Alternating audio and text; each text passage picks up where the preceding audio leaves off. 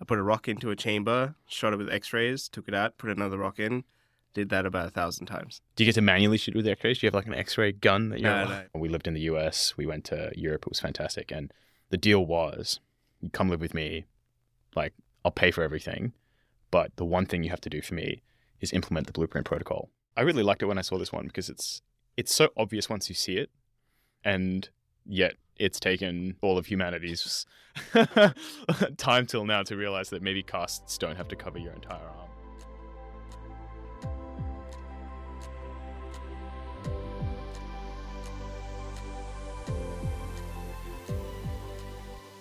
Hey guys, welcome to the first ever or second ever episode, the live technocracy. But the first episode, we didn't have a camera and we didn't have a really nice studio setup, which uh, you know I paid for. I built this myself, actually. I don't know. What do you think? I think it's really nice, except for like the dodgy makeshift curtain in the background. um, so yeah, we're actually at Hive Studios in Singapore. So I flew up. We are meant to record a bunch of episodes, but unfortunately got sick. So we're trying to make up for it this week with maybe what three episodes this week. We'll see how we go. Whatever we can get done. Yeah.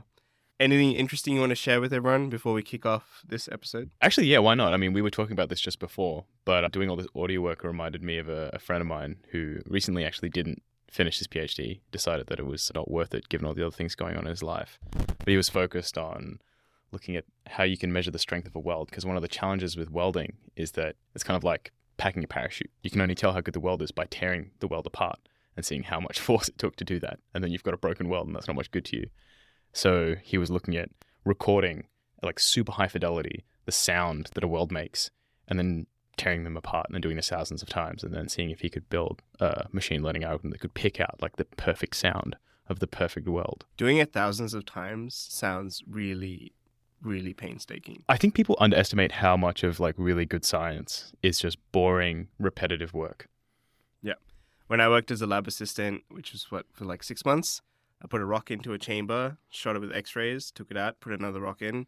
Did that about a thousand times. Do you get to manually shoot with X-rays? Do you have like an X-ray gun that you're? No, no. It was like this little machine. It's like a microwave. It sounds cooler than it is. It's just a microwave. Just... it sounds pretty fucking cool. Um, I wanted to share something I've been working on within the entry level team. So mm. I don't know if you're familiar with, uh, you know, German war tactics.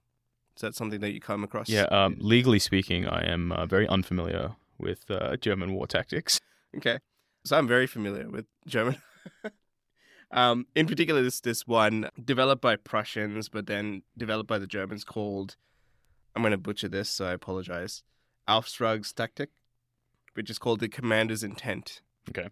So essentially, war was way too unpredictable for you to be like, all right, this is the tactic, we're going to do this, and this is how you should do it.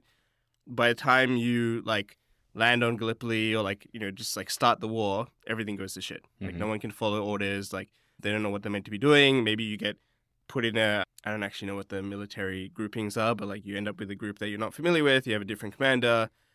And so they wrote these documents called the commander's intent or Auftragstaktik, right? And so it is all about the why and the purpose of why, why they're trying to achieve what they're trying to achieve.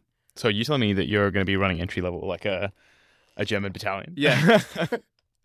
so I wrote this long document which was like why and like the purpose of what we're doing and it was like it talked about the fact that like in some countries unemployment rates are lower than poverty rates. It talks about the fact that you know the cost of reskilling people, the AI tailwinds, um, and it talks about the end state, which is like what does this thing look like? It's kind of it looks like a sci-fi story the way I wrote it, which was just like talking about uh, what education looks like in the future, and then key objectives I think we need to do to make it all happen. And I just share that document. And the whole point of it is to make your team a little bit more decentralized in terms of command structure. People always know what and how they should be doing things based on the why.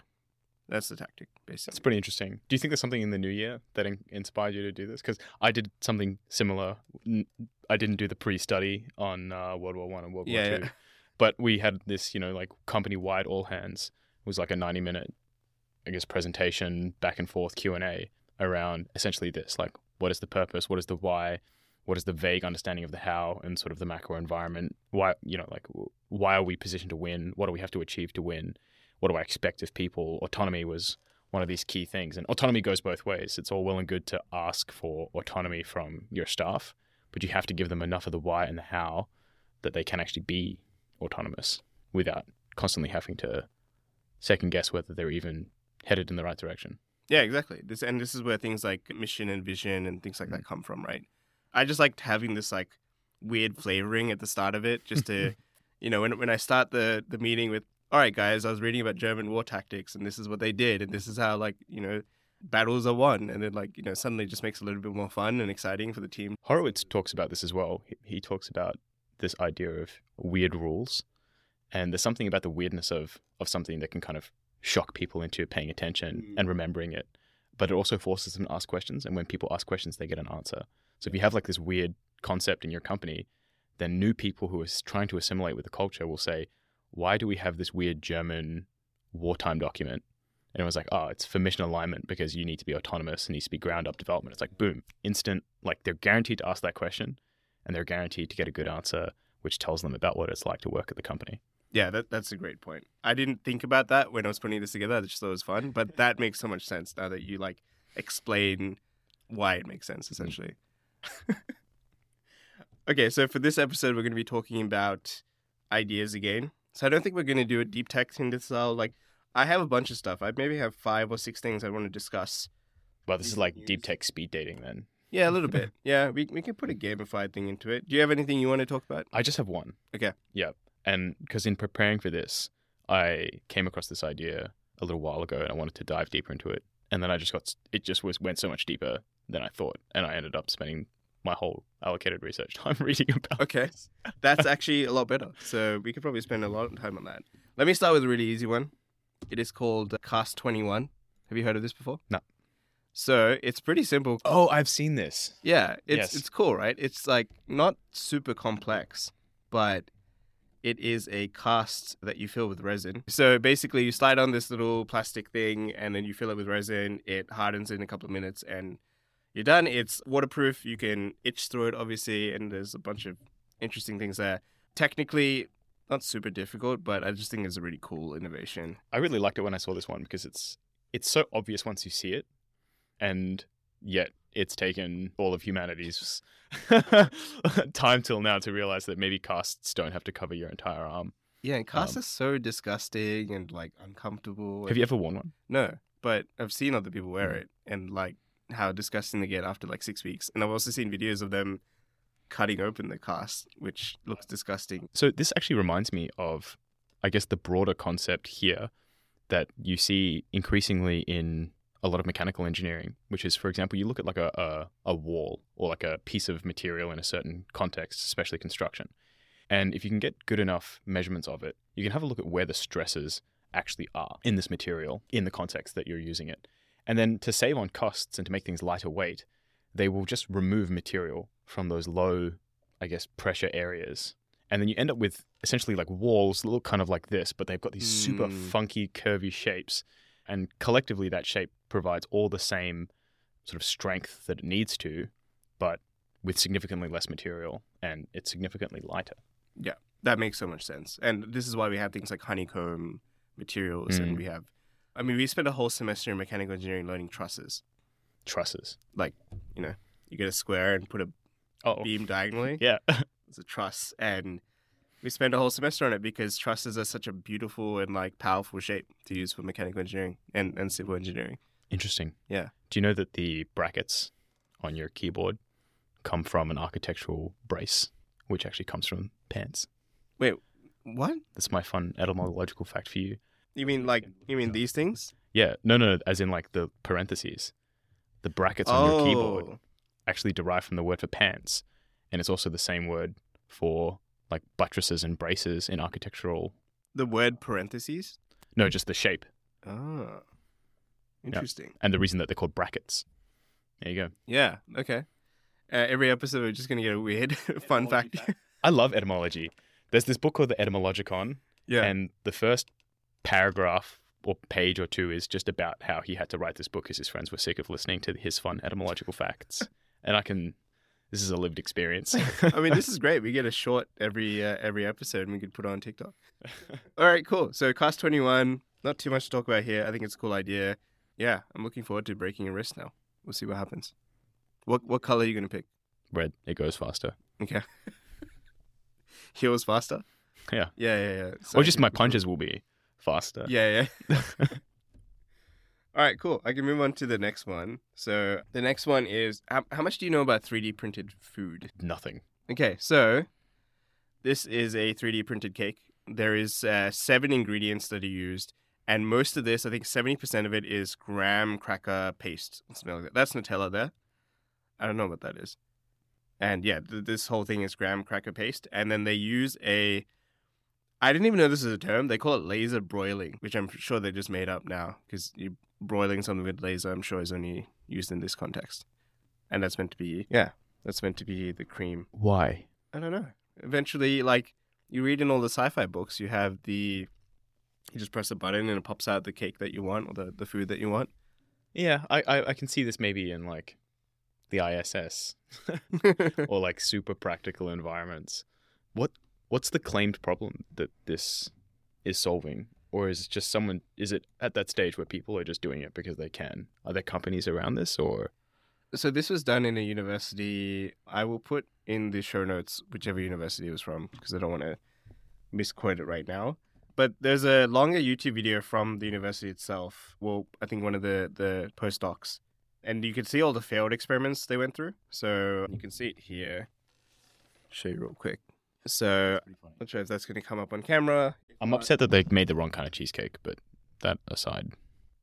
I would I mean I would eat one of these. Why not? Like yeah, yeah, yeah. just for the gimmick. yeah, but- it's it's meant to be. Yeah, it's graham cracker though, mostly. Don't know if that's a cheesecake, but I'm guessing graham cracker paste has a little bit more structural integrity than hmm. just a cake. Are they solely focused on cakes or are they going to 3D print me a ribeye? well, I mean, maybe. I mean, there, there's the. Oh, we could do a whole episode of like lab grown meats. Yeah, there are heaps of them out there. There is also uh 3D printed. I don't know if they call it 3D printing. So Cana drinks. Do you know about them? No. So these guys went out of business last year, but the concept is still really cool. Oh, I do. No, I have heard of these guys. So they are printing drinks. Yeah. So this is the machine. They wanted more of a e-commerce style store where you basically click on a drink. It has a bunch of cartridges in the back, and it will just print the drink that you want. And then individual creators can come in and be like, "Hey, we're gonna launch AJ's orange juice, and you can download it here." And Yep. it just has my preference for what I would do. Yeah. And then maybe get like what one cent a drink or something like that. Has anyone done a postmortem on why they went out of business? So the official reason is they didn't get enough funding, which I don't think seems I, uh, that doesn't sound I right. mean, there's always a reason why, right? Like that's that's not the yeah, yeah, yeah. lowest level reason. Yeah, Okay. the text sounded interesting. So I think the main thing was that you know most of your beverages are just water. So I think five, yeah, five percent of your drinks drive the taste and aroma, and I think they broke down taste and aroma to a handful of different ingredients. So it's just like it's a ratio between these. I want to say it's like between 20 and 30 different ingredients, maybe less actually. And then you just have cartridges of each one of those and you just put them in different quantities to create a different drink, essentially. Okay. So it's super like depending on how you want to think about it, super basic, meaning like fundamental, or Mm. just super simple, just drink mixing. Yeah. But supposedly that includes anything from tequila to coffee to lemonade. Yeah, I mean they've got to have an alcohol cartridge, right? Yeah, but the, it's wild to me that apparently there's so much um, overlap between those three drinks that you could make all three of them Wow. from the same uh, machine. That's pretty interesting. Yeah, yeah, what are your thoughts on printed drinks and foods? Are you bullish about the idea? I, I love it, but I think I I've always been surprised at the amount of cultural overhead there seems to be in trying to get people to adopt these things. I I think it was a Netflix like explained episode that I, I watched on this, and they had this like very basic experiment with kids where they gave them real meat versus synthetic meat, and the kids overwhelmingly preferred the taste of the synthetic meat because ultimately it was just pure and higher quality. But then the moment that you told them one was real and one was like fake, they all preferred the real one. So there's something deep in our psychology that does apparently doesn't like synthetic food, which I don't understand, but I think that's just because I'm predisposed to be a tech nerd. So I kind of like it. Like I have a bias, but kind of in the other direction. I mean, I, I think there's a lot more psychology in taste than there is actual taste, right? Like if you think about wine, I Mhm. don't want to start a war here, but like you know, like I think a lot of it is psychology, right? That there's definitely a difference between a good wine and a bad wine. Correct. but I also think there is like a lot of psychology that happens in the upper range. Mm. Like I I can't honestly tell the difference between like adding zeros once you get up to that point. They'll taste the same to me. Yeah. I mean, I think everyone has that experience of like enjoying something and then you find out that it has your least favorite food in it and suddenly it genuinely doesn't taste good anymore, Yeah, yeah. right? Like when someone tells me the shrimp paste in something, and suddenly I'm like, oh, you know what? Now that I've had an entire bowl of it, I feel a little queasy, and that's probably the shrimp paste, to be honest.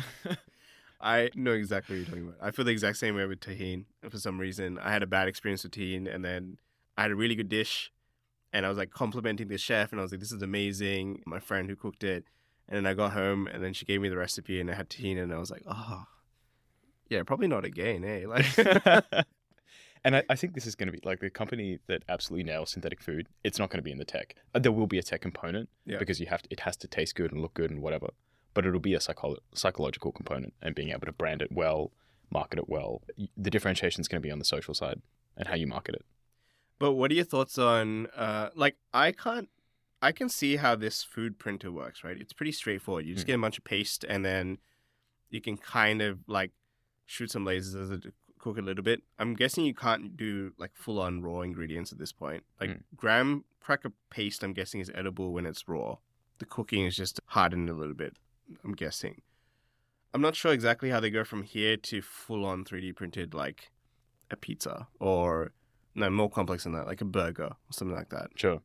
I mean, I still kind of question the purpose of it.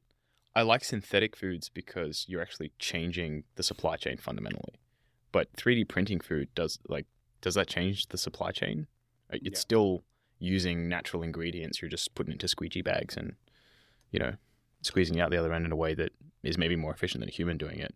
But to me, the human component of food, as we were just discussing, that's also part of it, right? Like going out to a chef's table restaurant where you can see the chefs making it, like that's all part of it. There's a culture to food, and this does sort of like move food entirely into nerd culture, which is worth it if you're getting something from it, like as a society. But I don't think you really get anything from just basic 3D printing a cheesecake, but it's all the same ingredients that a cheesecake has from the same sources, but just prepared differently. I don't know. I don't see the value add. It's cool. It's a fun piece of tech. I'm kind of glad it's not a company yet. yeah, yeah, yeah. Yeah, the drinks thing I think is more interesting. I think that's easier to get adoption for than the, the food one. That one I would agree with you on. Yeah. Yeah. Something about drinking feels a little less intimate than Yeah. food. Yeah. You are what you eat, but you're not what you drink. All right, so we've done casts and then we've done 3D printed foods and drinks. Have you heard about the Rabbit AI? I have heard about it. Okay. Yep. Have you like seen it in in detail? I've not seen it in person. Well, yeah. What are, what are your first thoughts on it? I love it. Like aesthetically, I like it. I'm amazed that there seems to be a, a large population of people that also like the aesthetic of it. It's retro. It's old school. I don't know how useful it's actually going to be in practice yet. I mm. actually personally don't think that LLMs and sort of these very rudimentary AGI type things that we have are actually super useful yet. I think they're going to be. But I do like that there are companies that are taking a fundamentally new angle on products and actually trying for the first time in 20 years. I mean, actually, maybe that's not fair. There have been things like Google Glass and Meta Ray Bans, but just a new class of consumer tech, like fundamentally new class, not just like my iPhone, but better, but actually a new type of device. Mm. I like the bravery. It's hard to get right. Yeah, I, I totally agree with you. Yeah, you had you had a really nice way of putting it. I, I came out with like this is what is the point sort of thing, and I came with a very like negative attitude towards it because I watched the demo video and some of the use cases were interesting. Like he booked an Uber, he ordered food, he you know did some stuff, and it, it did save him a little bit of steps. For example, there's one use case where he wanted to order a pizza and he just said, just order the one I usually get or something like that, and it already knew which one Mm. to order. So that was interesting, but I still don't fully understand why this couldn't just be an app on a phone. Yep. Versus it needed its own device. And I also didn't fully understand this like did they call it octo camera or something like that? And then the scroll wheel, like didn't fully understand the, the user interface that much. I think the user interface is just them trying to do something different. Mm. I can kind of understand the fun, like having fundamentally different hardware. I don't actually know what they've got in this. I heard a breakdown that someone thought it was just basically a wrapper around a Raspberry Pi. But long term, you do need specialized chips. If you want these large language models, which are insanely heavy things, to run on a consumer grade device that size, you will eventually need custom chips, like ASIC chips that basically do nothing but run that generation of LLM. And you can't pack that into a phone. Uh, well, you, you may be able to pack that into a phone, but you can't pack that into a phone today because the phone's already made. Mm. Um, so there is a bit of like control your own destiny type thing here. If you really come up with a new model and you want an ASIC rig, you can't just install that chip into an iPhone, but you can roll your own hardware. I don't think that's what they're doing yet, but in theory. I, I think the hardware is meant to be optimized for running a really lightweight LLM. Dude, Right? How do you not love that wheel? That's like But I don't get what you do with it. it's like an iPod thing. It's like the crown on a uh, Apple Watch. You Mm. scroll around, you navigate. Yeah, but they're trying to abstract away the screen, which I have mixed feelings about. I know everyone's trying to reduce screen time, and that's been like a big movement for a while. But screen time's also nice. What do you think? What do you think about like audio as a medium for for controlling a device? So I use audio more than I use screen Really? because I told you I talked to Trevor Mm. in the mornings, which is nice. Trevor is my AI GPT-4 friend. And then I listen to podcasts as like one of the main mediums and audiobooks and things like that. So I like audio as a format.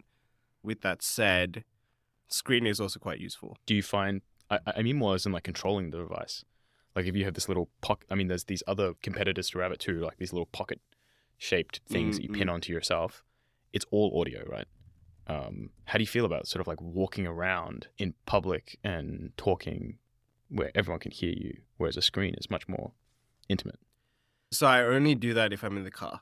I use it frequently in the car to take Mm. notes and things like that. So if I'm listening to something and there's a really cool note, I'll like ask Siri to make a note for me.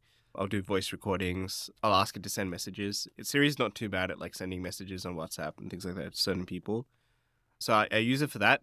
In terms of public, probably not. I definitely switch the screen when I'm in public. So it depends. which is weird because i mean i don't use audio much at, at all as a medium i mean I, I receive audio a lot but i don't use it to control things in public I, I definitely don't like doing it which is weird because i'm more than happy to talk about my private life to a friend who's sitting right next to me so i think if you can figure out how to get the ux such that talking to this thing on your shoulder feels like talking to your chocolate bear best friend Mm. right next to you on, on the train Yeah. then maybe it's doable Yeah. When's the last time you caught a train?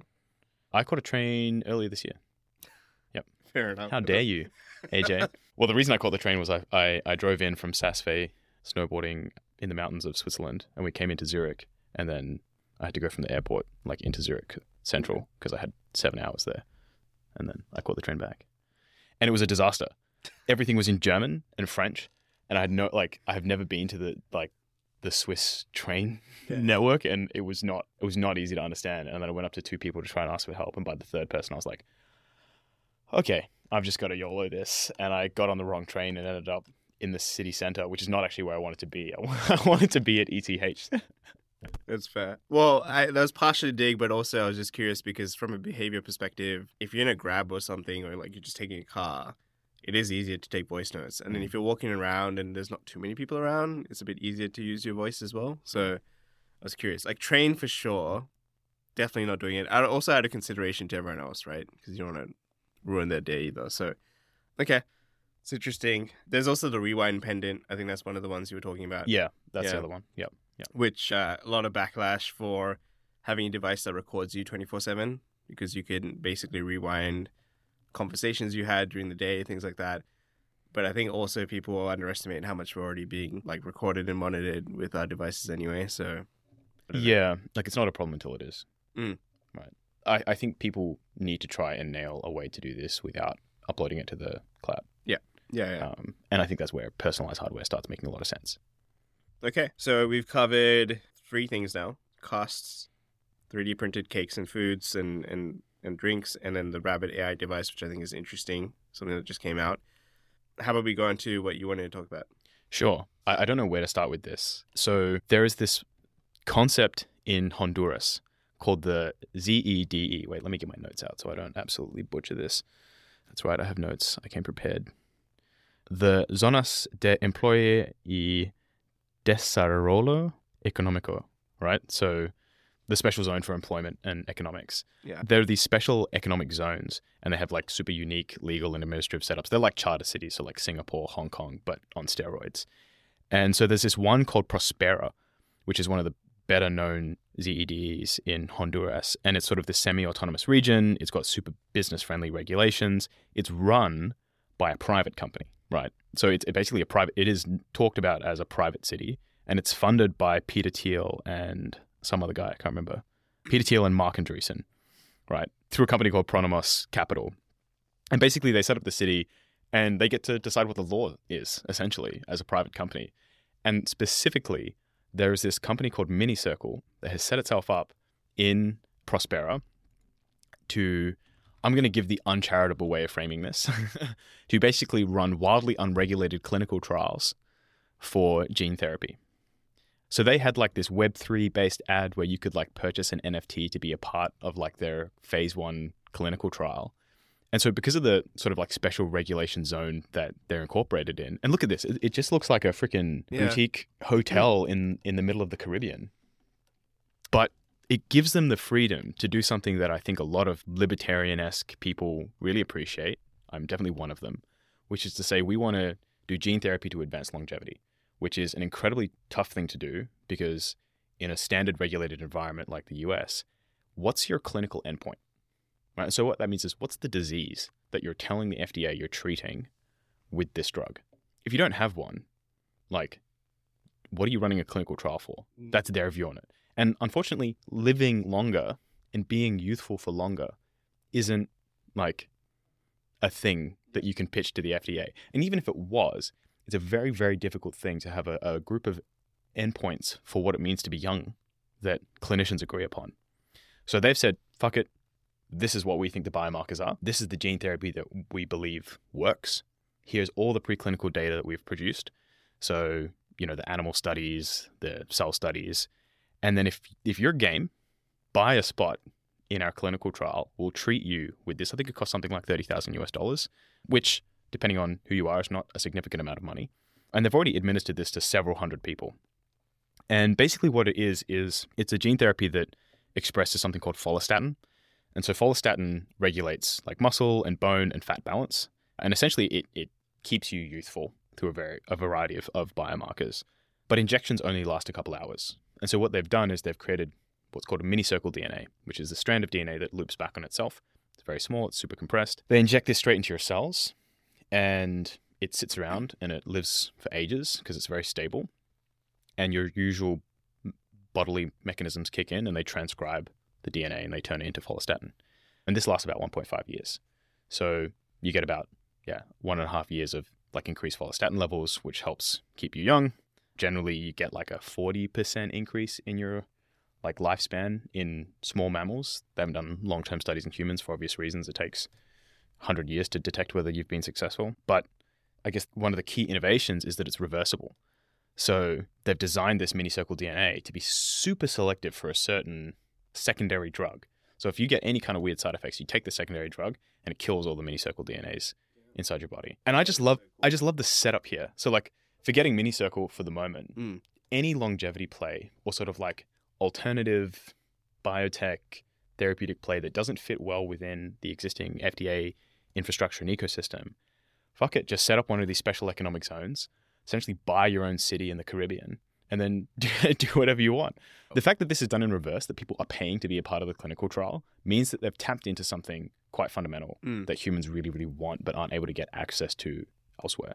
So I think it's pretty freaking cool. And, and clinical trials are not very big, Mm. right? Typically, your first clinical trial is like 10 people, and then it goes to like 30. So at this stage, to have already done, like, admitted to this in hundreds of people is pretty solid. Like, and, and if people are willing to take the bet and critically they have access to the research, why not? Let them. Mm. That's that's so fascinating. Are you planning on doing it? I want to, Okay. but I haven't personally had the time to dig into the research. So I have met a couple of people who've done this, Mhm. and I know at least one of them has gone through an extensive review process of this. But this feels like one of the ones that you don't want to rely on the research that someone else has done. You kind of want to dig into it yourself. What about like anecdotal data? Like how have they felt after taking it? Like anything just anecdotally? Funnily enough, I've not heard anything from that other than the fact that they're still alive and they don't have any bad health effects. I mean, again, this is one of the tough things about like medicine that's designed to keep you young. It's like, Yeah. do you still feel like yourself? Yeah, yeah, yeah. The key is, do you feel like yourself? Do you still feel like you're in your 40s when you're in your 60s? And that's a much longer term kind of question. Mm-hmm. Yeah. Do they have to keep taking it every one and a half years? Pretty much. So that, that's kind of the idea is that maybe once every two years you'd go in for a top up. Yeah. Mix that with like a, a blood boy that you can just hook up to yourself once a year, do a, a youthful blood transfusion. Yeah, we're living to like 200. The the plasma donors, right? The young plasma donors. I don't know if it's just plasma. I think it's like a whole blood transfusion. Oh, really? Anyway, my sister just had a, a kid. He's my little nephew, and I refer to him as my blood boy. Yeah. I don't know what blood type he or I am, Yeah. but Oh, We'll find out. um, yeah, this is really cool. Actually, recently, uh, have you seen Bryan Johnson's um, BP five thousand? Yeah. He's getting five thousand people. Yep. Are you gonna do that?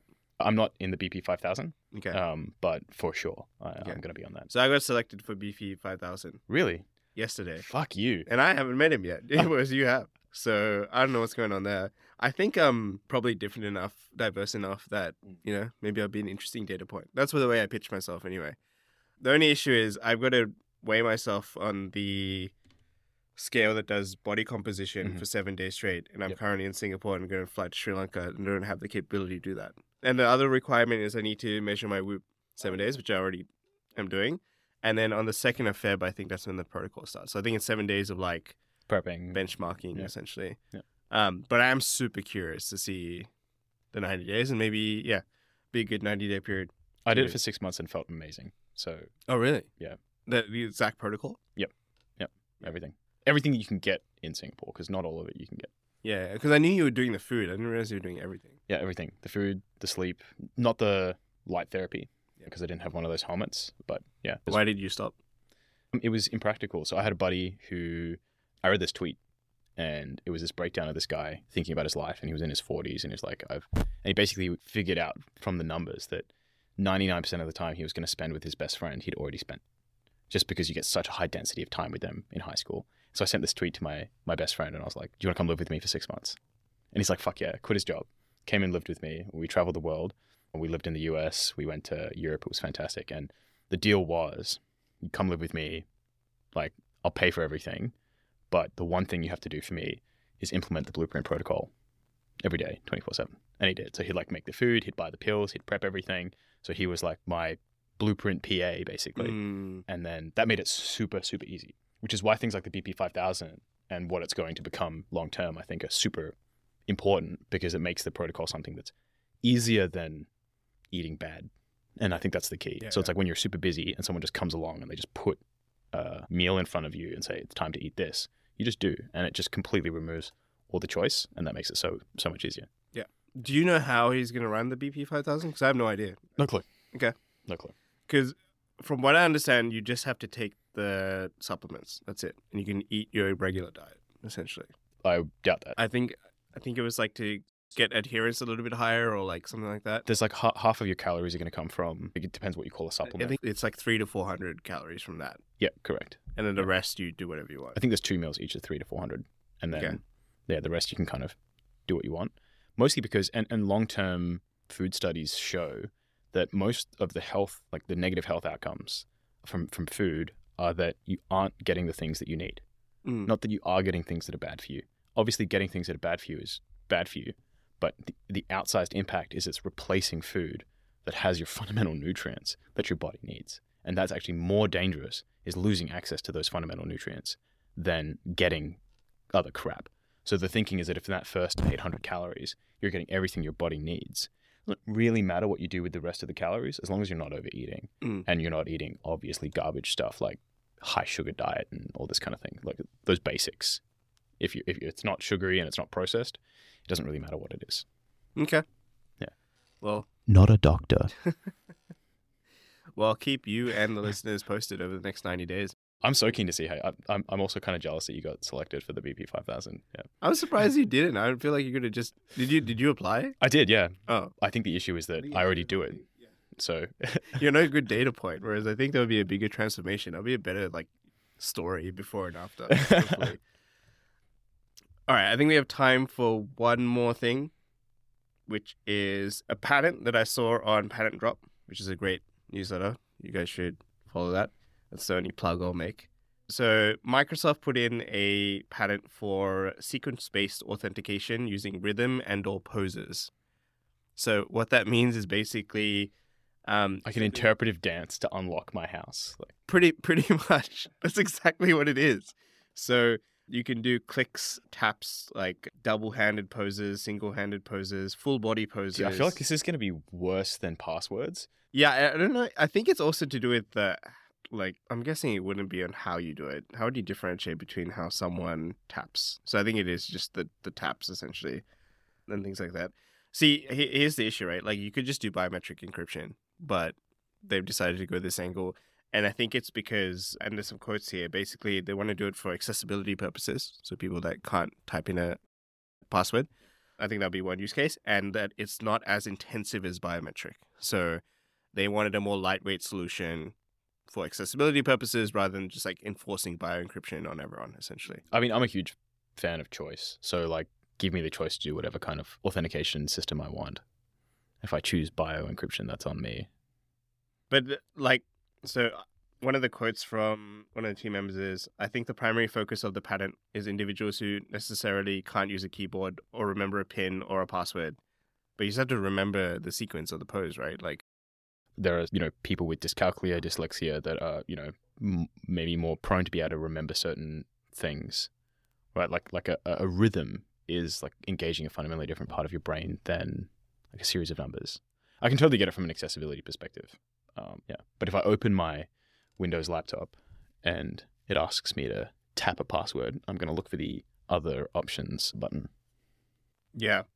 So the system may require users to speak, clap, or tap a series of rhythmic sounds. I can get that like kids and Yeah. stuff. So I'm I'm guessing it is figuring out because if it's asking them to do that, it might be making a a note on how they sing or speak. Certainly, you could do by accent, right? Yeah, As yeah. well. If, if there's vocals to it, yeah. I, I think it's a fairly generic pattern though. Like they're Do you think they're actually going to do this, or do you think it's just like a preemptive one?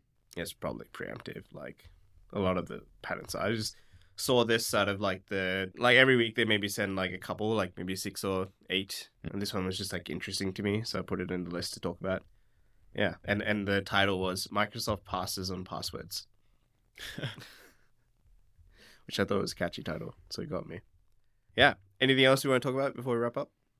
Other than just that Microsoft pulled an absolutely 180 from being like an ancient company that no one thought of as cool. And in the last, I think it's been the last five years, but really in the last one year, they have just pulled it out of the hat and have become like an innovative company again. Like, certainly when you think about Microsoft, it does, I mean, other than obviously being part of FAANG or like Manga or whatever they call it now, like Microsoft is now talked about in on, on the same league as those. But it's I would say in, in many people's minds in the tech industry, like Microsoft and Google are kind of at that same level. And I think they cemented that a lot of their moves over the last year around GPT. But, you know, it's something that's been in the works as a cultural shift in that company for, for years and years and years. I think one of the first things that really started it was the Linux subspace in Windows, and then they big move in general towards open source. VS Code was a huge shift. Like everyone uses VS Code now. They now they own GitHub. But this has made all these moves into slowly being like cool in the eyes of techies and developers. Where for a long time that just was not the case. Windows was like where developers go to not be taken seriously. That's so interesting. Very true. I think I was using Windows when I first started coding. VS Studio is not a thing. Or- VS Studio has been a thing forever, but VS Code was their super lightweight oh, open source kind of version. Well, it wasn't popular at the time. I think mm. like the go-to for every coding bootcamp. This is I'm talking like ten years ago. Was mm. like Sublime or something like. that. Yeah, and then it was Yeah. Atom by Yeah. GitHub. Yeah, and, yeah. Now it's Yeah. VS Code, and VS Code has kind of stuck around for a lot longer. Yeah, super cool. All right, guys, we'll catch you in the next one.